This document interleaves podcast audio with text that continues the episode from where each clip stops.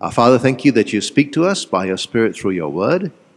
Uh, and we pray that you will speak to us now uh, uh, in, this, in this passage. Uh, change our hearts and minds that we might um, uh, love Jesus more uh, and that we might follow his example and live lives worthy of the gospel. Now help me as I preach. strengthen me by your Spirit, I pray. enable me to preach rightly and in your Spirit's power. And so I ask these things, Lord, in Jesus' name. Amen. Uh, last week we saw how single minded the Apostle Paul was about the person and work of Christ. Compared with the glory of God through the advancement of the gospel, nothing else seemed to matter to him.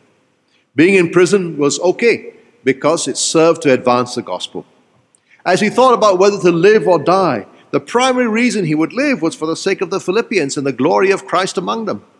Because what he really wanted to see was God glorified as Christ was proclaimed. And many of us thought, what a great example he was. And I bet some of us also thought, I could never be like that. That was for the apostle. I'm just an ordinary Christian. It's different from me. Well, it's true that we are not apostles like Paul. Uh, and yet there are still ways in which we are called to imitate him.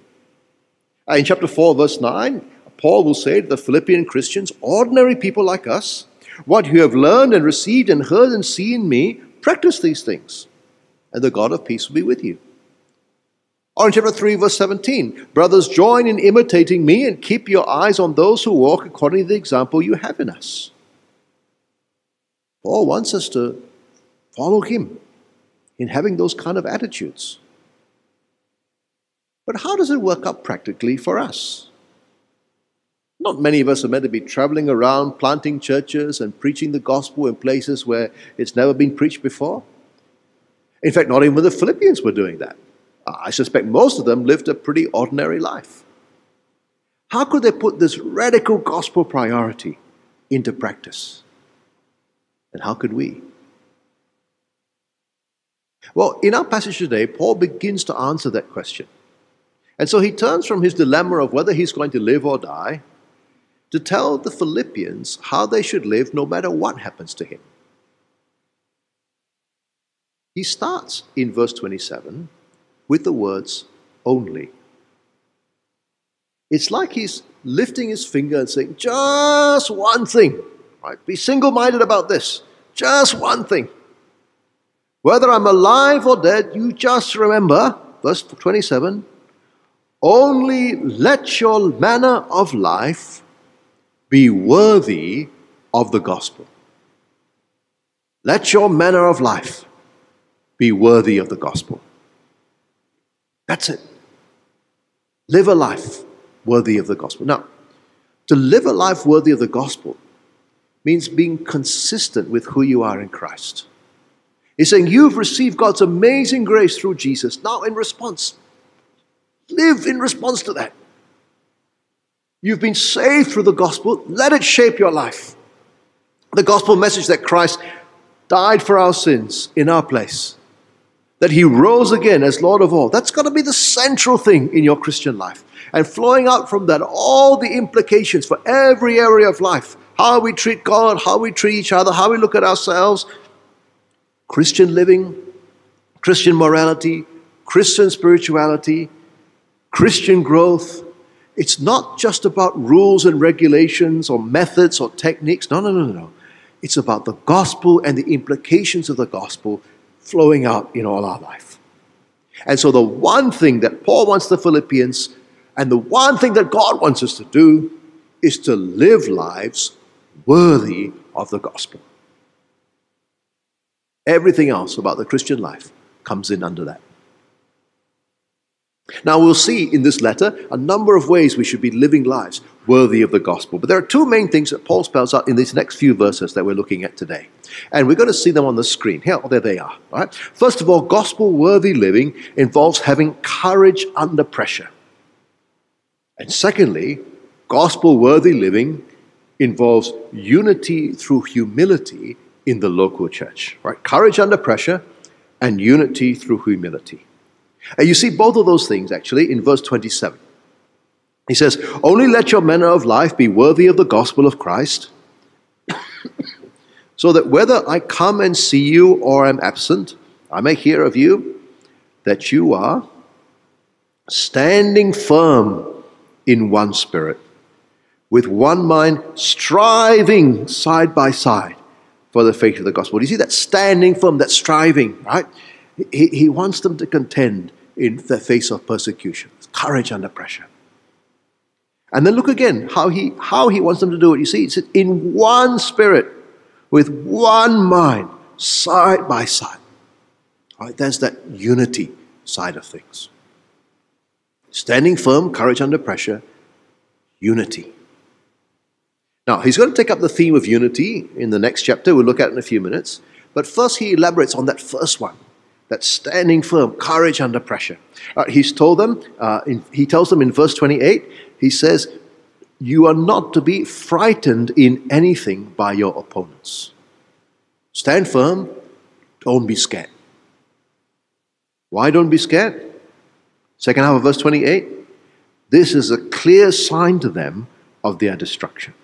See, people without Christ, my friends, are heading for judgment. Right? Uh, and if these people are actively persecuting those who bear Christ's message, it just confirms like that they are one of those people heading in that direction. Uh, it's like a, a, dog with rabies that goes around terrorizing people. Right? The fact that it's behaving that way is a sign that it's going to die. So if you go around persecuting God's people because they're God's people, that shows that, that you're on a path that's going to end up leading you to hell. So you've got to quickly turn around, stop going that way. And if you are being persecuted for your faith, then pray for your persecutors. The terrible trouble they're giving you is tiny compared to the judgment that's coming their way. So have compassion on them and pray for them that God will be merciful to them and turn their hearts. On the other hand, the gospel tells us that those who trust in Jesus as their Savior and Lord will be saved on that last day. And the fact that the, pers- that the Philippians are willing to endure persecution for the sake of the gospel is a sign that they really do have that faith. They really do trust in Jesus. And therefore, Paul says to them in verse 28 that it is a sign of their salvation. And then he says, and that from God. Because God is the one who gave them the faith.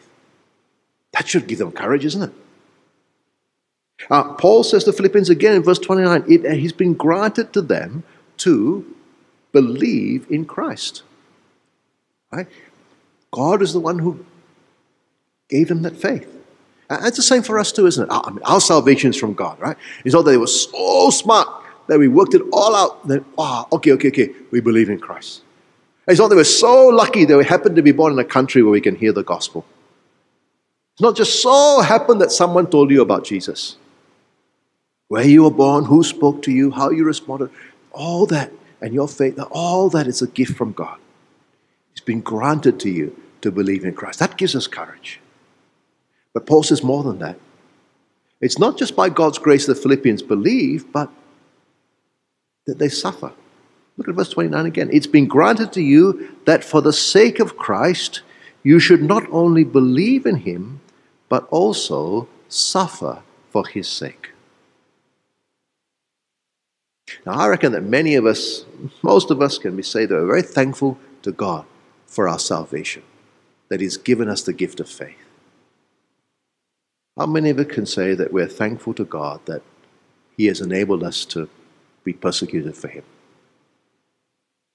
That kind of thankfulness gives us courage too, doesn't it?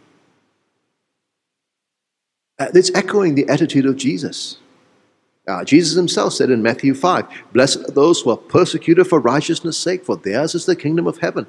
Blessed are you when people revile you and persecute you and utter all kinds of evil against you falsely on my account. Rejoice and be glad, for your reward is great in heaven, for so they persecuted the prophets who are before you. Brothers and sisters, we're not to seek persecution, we're not to seek difficulty.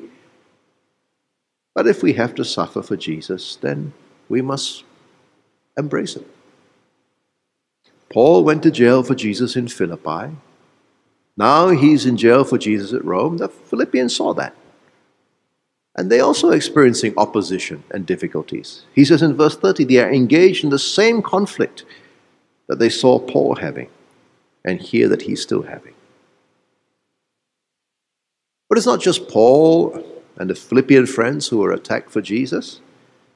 They're part of a whole community of suffering, led by the Lord Jesus, who himself was persecuted to death. It includes millions of believers whose examples we can also be encouraged by. So stand firm for the gospel in the face of persecution, or even if it's just ostracism or criticism or people looking at you in one kind of way. Stand firm when you're pressured to bribe the policeman or to hold the joystick on the face of with the threat of difficulties if you don't. Be willing to be ostracized or criticized at work for being too moral. Be prepared to follow Jesus when that's seen as a betrayal of your family or community. Be prepared to lovingly hold to the ethics of Scripture, even if that makes people slanderously call you hate filled or bigoted for doing so.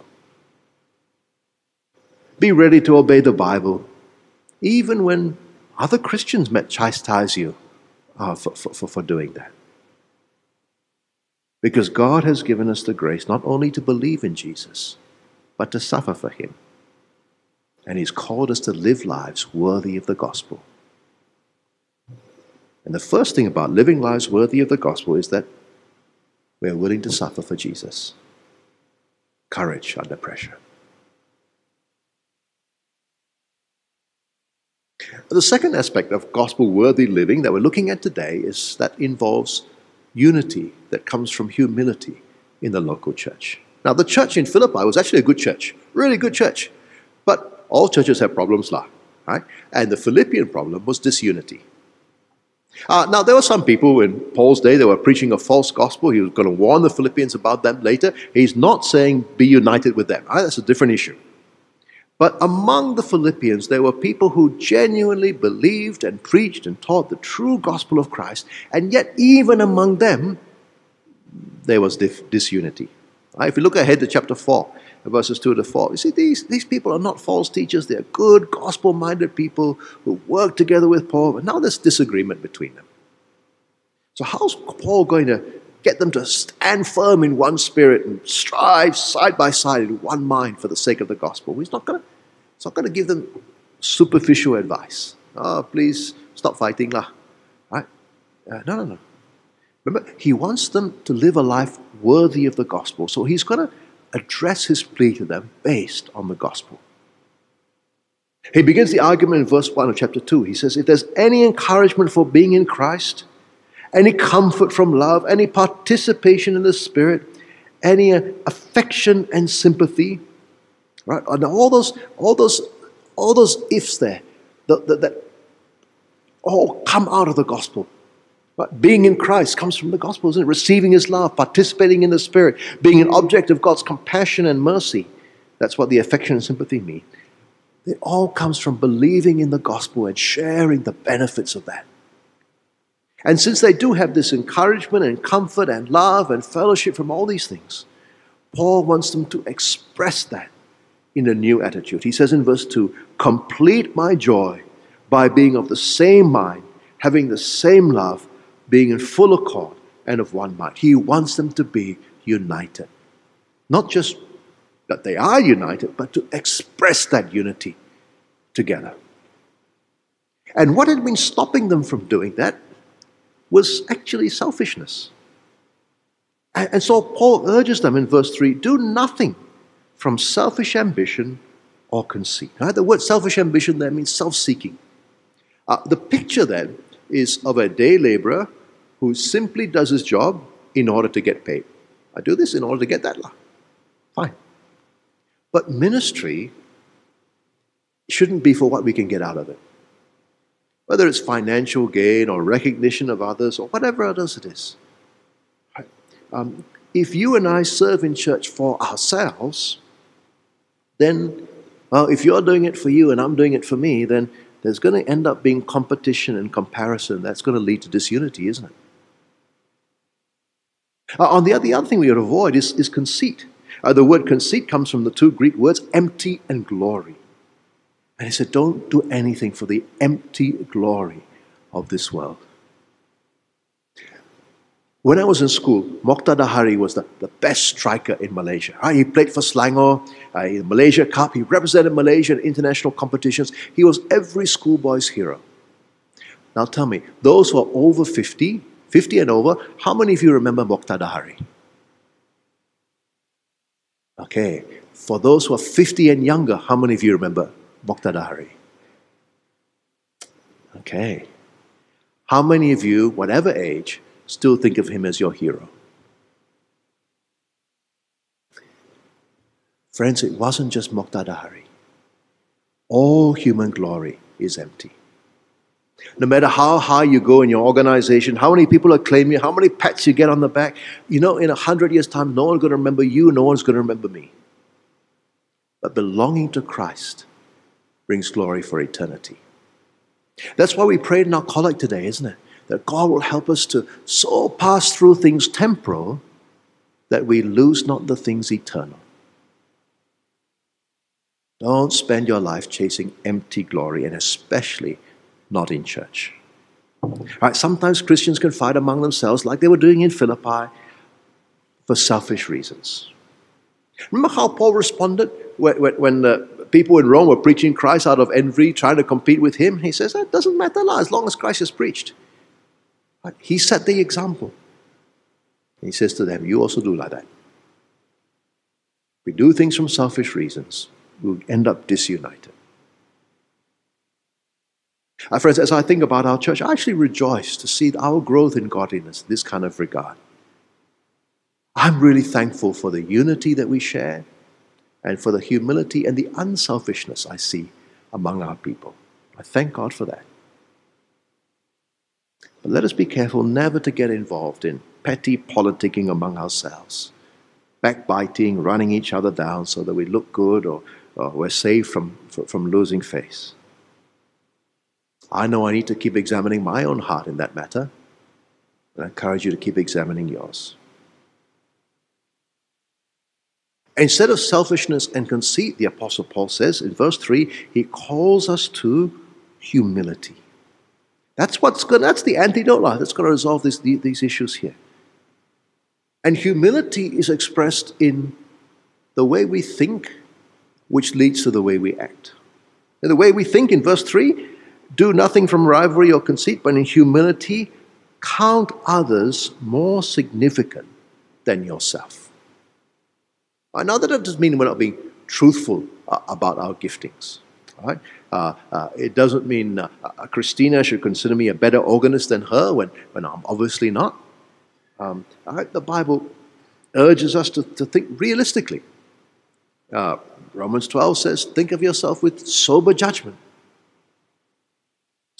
What does Paul mean here when he says, consider others more significant than yourself? Well, the idea here is being higher in status, being superior, so that things are done for your benefit because you're higher. Um, Paul says we should all consider each other higher than ourselves, which means we should be thinking things that should be done for each other's benefit. It doesn't mean that there are no leaders among us, right?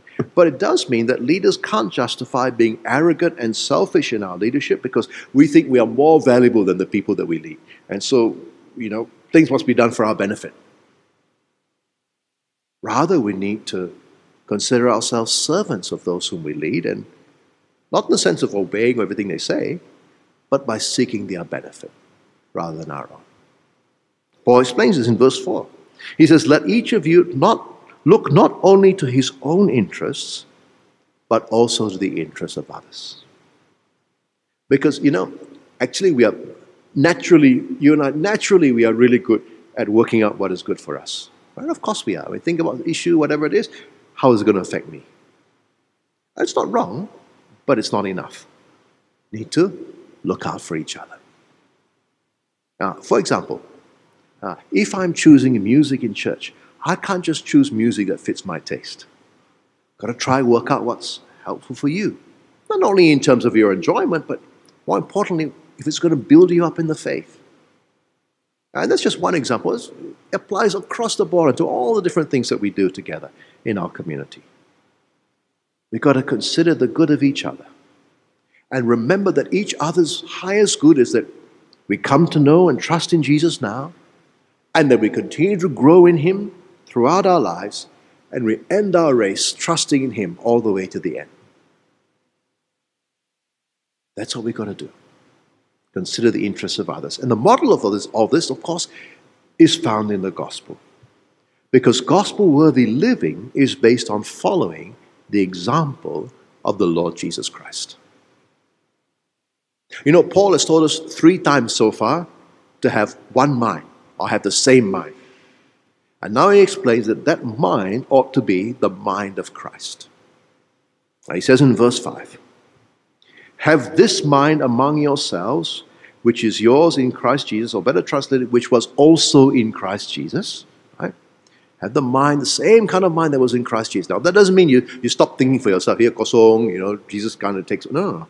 It means our attitude, our way of thinking follows that of Jesus. Remember how we are to consider each other more important than ourselves? Well, that's what Jesus did, isn't it? Objectively, of course, he was far, far more important than us. Uh, in fact, verse 6 tells us he's in the form of God. His status is no less than, than fully divine, sharing the Father's glory from the beginning. And yet he did not, in verse 6 again, equality with God a thing to be grasped. He didn't go, I'm obviously more important than all those humans down there. I must act for my own benefit. No, no, no.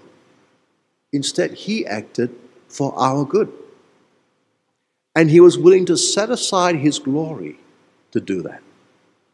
And so in verse 7, he made himself nothing, taking the form of a servant, and was born, verse 7, in the likeness of men Uh, the one who created and ruled the whole cosmos, became a little baby, made himself someone of no status. But he went even further in verse 8. And being found in human form, he humbled himself by being obedient to the point of death, even death on a cross. That was so humbling. Now, the humiliation of the cross is not just, you know, he put up on the cross naked with terrible suffering and pain before dying. Much worse than that. Because dying on the cross is like hanging on a tree, which the Old Testament says is a sign of God's curse. And even though he never did anything wrong, even though he didn't deserve God's curse, Jesus was publicly cursed for our sin so that God can forgive us without saying that our sins are okay.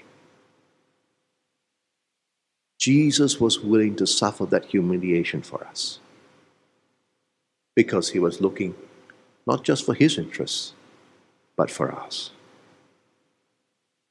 Therefore, verse 9, God has highly exalted him and bestowed on him the name that is above every name so that the name of Jesus every knee should bow in heaven and on earth and under the earth, and every tongue confess that Jesus Christ is Lord to the glory of God the Father. Back in our Old Testament reading in Isaiah 45, God said, To me every knee shall bow, and every tongue shall swear allegiance. And here in this passage, it is said of Jesus. Because the one who is by nature God humbled himself and is now given his rightful place as Lord of all. He considered our salvation more important than himself. And he looked out not just for our interests, not just for his interests, but for ours. And friends, if Jesus can be humble for us, then surely we can do that for each other. If Jesus was willing to give up his rights for us, surely we can do that for each other. If Jesus is willing to give up his glory for us, then surely we can do that for each other.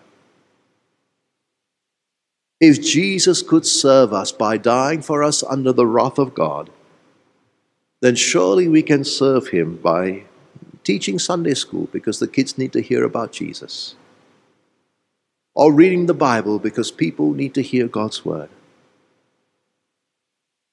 or going to music practice so God's people can speak the truth to each other in song, or visiting the housebound old person to help her run her race to the end. Or sacrifice, sacrificing financially for the ministry apprentices fund so new generation of gospel leaders can be trained or spending spiritually significant time with our children so that we can disciple them or formatting that order of service so that people can, can follow the, the, the, the worship service or reading the bible with a friend so that they have someone to show them how to read and point them to Jesus.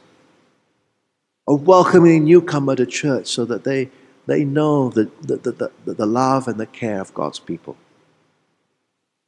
Or supporting a sister who's going through a difficult time by being there for her on the phone or on WhatsApp. Or evangelizing the difficult person who needs to hear the gospel. If Jesus is willing to make the sacrifice for us, then surely we can sacrifice for others.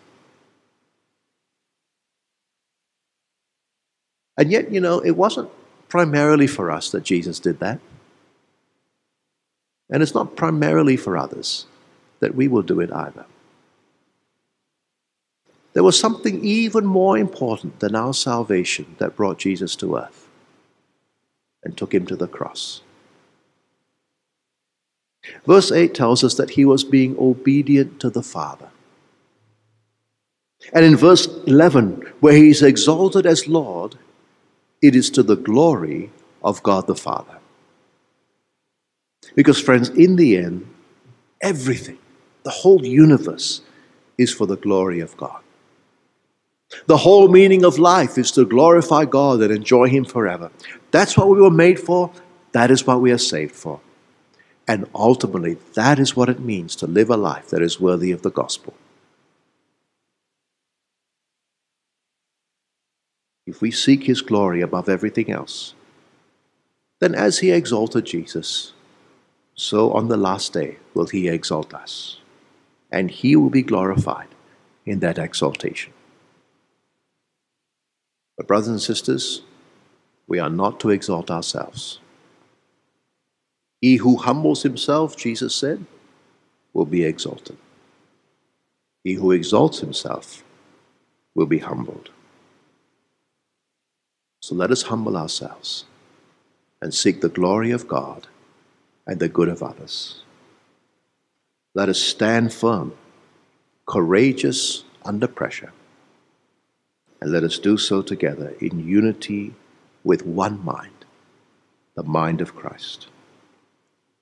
And as we do, we will indeed be conducting ourselves in a manner worthy of the gospel.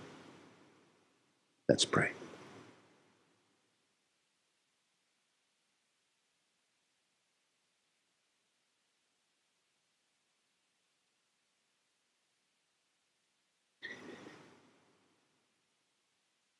May the mind of Christ my Saviour live in me from day to day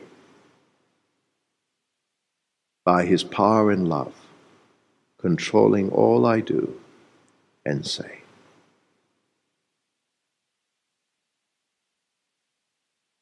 Heavenly Father, help us, we pray, that we might live our lives in a manner worthy of the gospel of your Son. We ask this in Jesus' name. Amen.